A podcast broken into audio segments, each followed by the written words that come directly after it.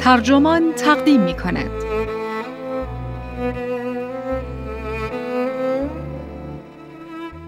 کتاب خواندن در چهل سالگی چه فرقی با 20 سالگی دارد؟ این تیتر یادداشتی است نوشته استیو ادواردز که در لیترری هاب منتشر شده و وبسایت ترجمان آن را با ترجمه عبدالحمید زرابی منتشر کرده است. من فاطمه میناخانی هستم.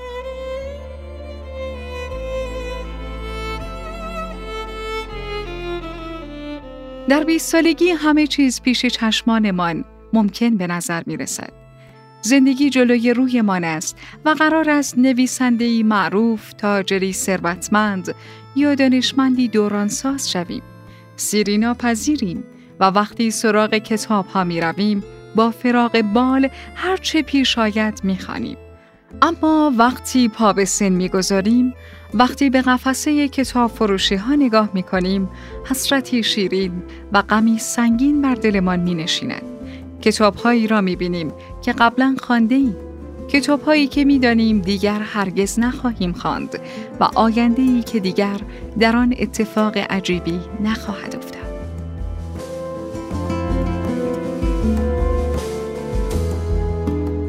وقتی 20 ساله بودم هیچ وقت از خودم نمیپرسیدم که چه می‌خواهم بخوانم بلکه بیشتر سوالم این بود که چه چیزی می‌خواهم بشوم و کتاب فروشی ها برایم حکم معابدی را داشت که به زیارتشان می شتافتم تا به پاسخ برسم.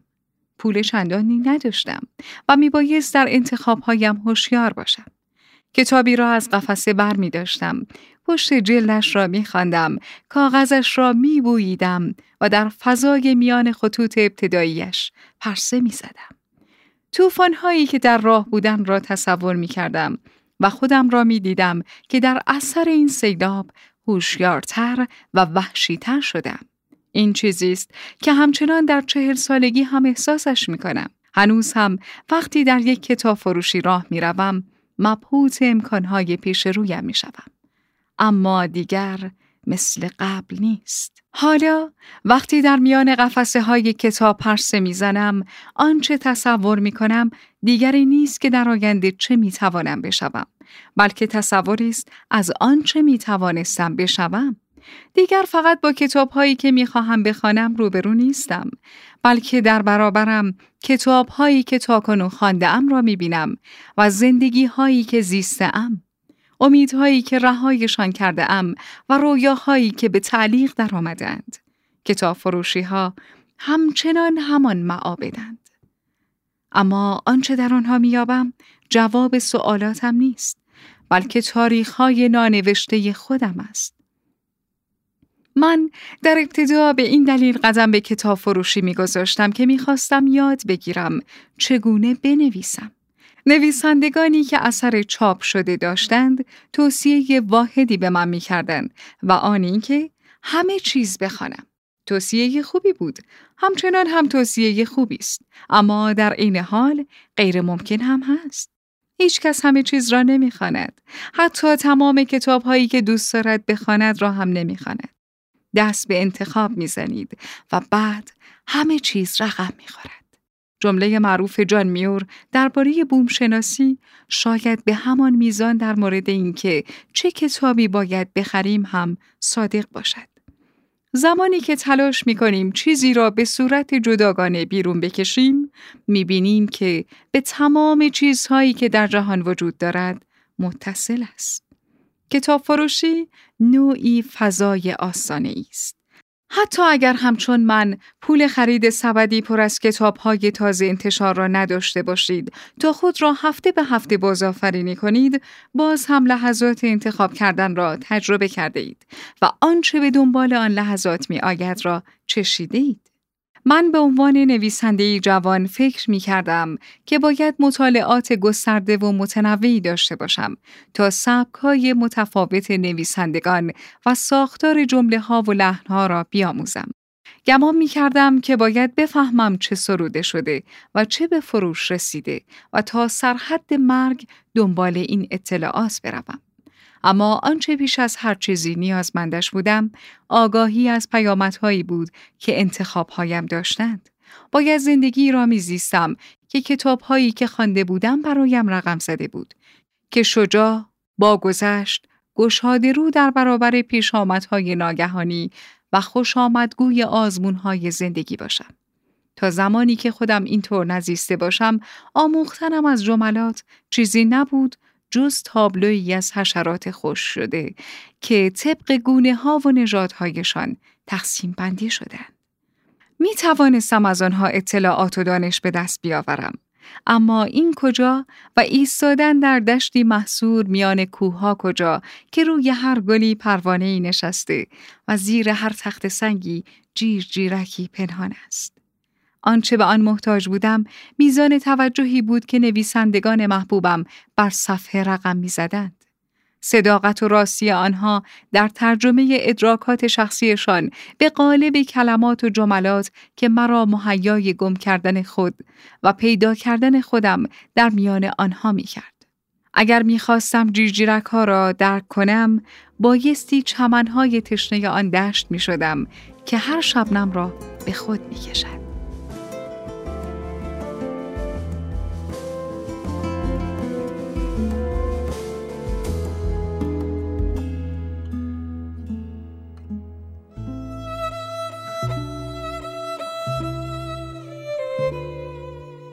اکنون که در چهل و چهار سالگی وارد کتاب فروشی می شوم، با بهره کاملی از واپسنگری و بازاندیشی در خود آنچه را به عنوان یک نویسنده جوان انتخاب کرده بودم محتوم و ناگزیر می بینم. عشق دیرینم به هنری دیوید سورو و نوشتن درباره طبیعت و انزوا مرا به آثار جان میور، ریچل کارسون، مریاستین و لورن آیسلی کشاند. بعد از آن ادواردز ابی، وندلبری، بری لوپز، آنی دیلارد و لیندا هوگان را پیدا کردم. در جستجوی باغهای مادرمان از آلیس واکر و جشن لسلی مارون سیلکو را خواندم. می‌خواستم آنچه را آنان می‌دانستند بدانم و برای نگریستن به دنیا از آن مقام و منظر دست به تمرینی نقادانه و خلاقانه بزنم. در نوشتنم ابتدا سعی کردم زادگاه هم در ایندیانا را چنین ببینم. مزارع ذرت دیگر صرفاً مزارع ذرت نبودند. تبدیل شده بودند به تجلی استعمارگری زراعی که در کشزارهای غصب شده، مردابهای خشکانده شده و جنگلهای با خاک یکسان شده پا گرفته بود. نیتروژن به کار رفته برای بارور ساختن آن مزارع با بارانهای سنگین رفته شد و از نهرهای کوچک بیرون زد. نهرهایی مثل والتکت که از پشت خانه هم میگذشت و به سوی رود واوش در اوهایو می‌رفت و آخر الامر به میسیسیپی میریخت و در نهایت به خلیج مکزیکو می‌رسید. و آنجا به جای بارور کردن ها جلبک های سمی را بارور می ساخت و محیطی غیر قابل کشت به وسعت تمام نیوجرسی پدید می آورد. وقتی بچه بودم همراه پدرم به زحمت از آن جوی و نهرها می گذشتم. ماهیگیری می کردم و به سنجاقک هایی نگاه می کردم که روی سطح آب حرکت می کردند. در نوجوانی اما شش تابستان را صرف چرخ زدن در مزارع ذرت کردم. خوشه ها و ساقه ها را دانه به دانه برای حداقل دستمزد میکاویدم. چقدر خواندن درباره دریاچه والدن غریب بود. خواندنی که مرا علیه تصوراتم از خانه خودم شوراند. و اندیشیدم به اینکه پس کجا بروم و بنویسم تا بتوانم خانه خودم را بفهمم مرا به چه جاهای غریبی که نکشانید. با تکیه بر یک رمان منتشر نشده درباره سالهایی که چینی می کردم برنده یک مسابقه نویسندگی شدم که پاداشش هفت ماه سرایداری در یک خانه اربابی در روستایی در کرانه رود راگ در ایالت اورگن بود. در عرض چند سال از خواندن درباره تجربه دیوید سرو درباره خداینی حالا دیگر به زیستن تجربه خودم رسیده بودم. و این کتاب به من کمک کرد تا در ماساچوست به عنوان یک معلم مشغول کار شوم. حالا محل زندگیم ده 20 کیلومتر با دریاچه والدن فاصله دارد. در بخش نویسندگان بومی کتاب فروشی هر از گاهی به چهره استخوانی و صاف هنری دیوید سرو نگاه می کنم که پشت جلد کتابی بعد از کتابی دیگر در قفسه خودنمایی می کند. این تصویر به خاطرم می آورد که کیستم و کجایم و دیگر کتاب ها نیز برایم چنینند.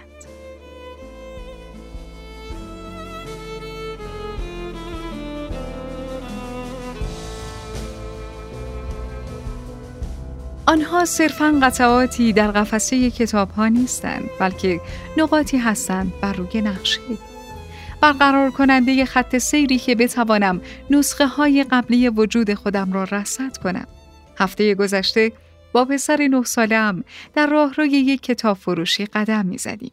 کنار راهرو میز مطالعه ای قرار داشت و در قفسه های میز کتاب هایی بود که جلدشان را عکس های فوق ای از طبیعت پر کرده بود. یکی از آنها درباره رودها بود. آن را باز کردم و تصویری را آوردم. تصویری از رود راک. نشان پسرم دادم و گفتم اینجا اورگن است. جایی که پدرت خیلی سال پیش زندگی می کرده. خیلی پیش از آن که تو به دنیا بیایی. زیبا نیست؟ اما برای او آن عکس فقط تصویری بود از رودی مثل دیگر رودخانه های دیدنی. مختصر نظری به آن انداخت و گفت خیلی باحاله و از من جدا شد و به جستجوی آینده های ممکن خود رفت. نیشتر کوچکی از بیتفاوتی او بر بدنم نشست. عکس رود راگ مرا مغلوب ساخت. عکسی که همانجا در یک کتاب فروشی خرد کوچک در کنکورد ایالت ماساچوست در یک قفسه نمور در راه روی محقری کنار میز مطالعه انتظار مرا می‌کشید. این عکس بر کاغذی سبز و شفاف پاره ای از جان من بود. لمحه ای از زندگی که دوباره به من داده نمی‌شد. دیگر قفسه ها هم به همین گونه کمینگاه دردهایی از این دست بودند. فقط یک بار می توانی به سوی فانوس دریایی ویرجینیا ولف را برای بار اول بخوانی. و بعد از آن هر بار از ابتدا می دانی که خانواده رمزی نهایتا از پس آن سفر بر نیامدند. عاقبت امر هولدن کالفیلد رمان سلینجر دیگران قاضی حقیقت جو نیست. بلکه صرفاً مردکی پست فطرت و غمگین کننده است. آن سالهایی که فدای فاکنر کردی رفته است. گمان می کردی که می توانی با اندکی یاری گرفتن از کتاب نان‌پزی تاساهارا نان پختن را یاد بگیری. اما حالا تویی و فرزندان و قبصا و نگرانی های شغلیت. نانهای گرمت کجاست؟ تمام آن کسانی که می توانستی به شبی را خودت به طریقی برگزیده ای. آنان دوشا دوش آنی که بودی و هنوز می توانستی به شبی در کتاب فروشی حضور داشته. اگر آنان را حقیقتا با تمام وجود می‌خواستی برایش راهی می‌یافتی اما یقینا هزینه ای داشت ممکن بود هر لحظه از خواندن اولیس جیمز جویس دست بکشی یا از زندگی نامه روزولتی که داری تورق می کردی یا از کتابی که داشتی درباره شمنهای پرو می خواندی یا از شرابهای محلی یا از سفرهای داروین سوار بر کشتی بیگل. انتخاب همیشه نوعی حسرت شیرین با خود دارد. قرزم از مرسی خانی در این باره فقط قلم فرسایی بیهوده نیست. بلکه در پی آنم تا بگویم آن کتاب فروشی را هم مثل یک رود نمی توانی دوبار ملاقات کنی. و من همانطور که متحیر بودم از سرنوشت و آینده های محتملی که کتاب فروشی ها پیش رویم می نهادند احساس می کردم که دارم از آنها وحشت می کنم. چه لزومی دارد که تمام آنچه نشده ای را به یادت آوری؟ یا آنچه زمانی بوده ای و دیگر هرگز نمی‌توانی باشی. در چهل و چهار سالگی سنگینی را حس می کنم که در بیست سالگی خبری از آن نبود.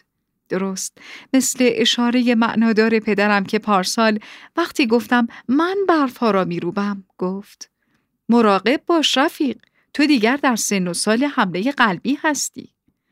واقعا چند کتاب برای خواندن باقی گذاشتم. در میان مشکلات اینکه بخواهی تصمیم بگیری چه بخوانی مشکل آسانی محسوب می شود. همه می‌دانیم که دنیا در سب و است و در برخی جاها حتی در معنای لغوی آن این که نسبت به همه تاریخ از هر جهت که حساب کنیم کتابهای بیشتری برای انتخاب داریم. تجملی است که نباید از آن شکایتی داشته باشیم. اما من احساساتی هستم. چگونه می توانم درباره استلزامات اتفاقی که به تمام ساحتهای زندگیم رخنه کرده کنجکاو نباشم یادداشت ریچل کارسون درباره جزر و مد و علل و اسباب آن را به یاد میآورم که می گفت کششی گرانشی میان تک تک قطرات آب دریا و حتی دورترین ستاره های آسمان خلقت برقرار است.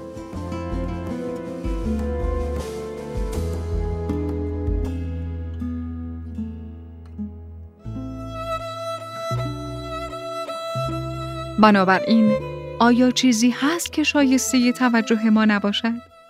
با این حساب جاذبه موجود در دل مشغولی جمعی ما به کتاب ها چیست؟ کدام دشواری ممکن است پیش بیاید که پایان ها به نوعی به ماجرا باز نشود؟ واقعا دارم چه کار می کنم وقتی کتاب کودکی از جین گودال را وقت خواب برای پسرم می خانم. وقتی در پایان داستان کیت دیکامیلو به نام ببر برمیخیزد ببر داستان تیر می‌خورد و کشته می شود و پسرم برای ببری که فقط با کلمات ساخته شده واقعا زار زار اشک میریزد. این چه کاری است که من می کنم؟ کتاب ها فقط برایمان قصه نمی‌گویند بلکه آنها ما می شوند. ما مگر چه می خواهیم بشویم؟ چقدر حرف برای گفتن در این باره داریم؟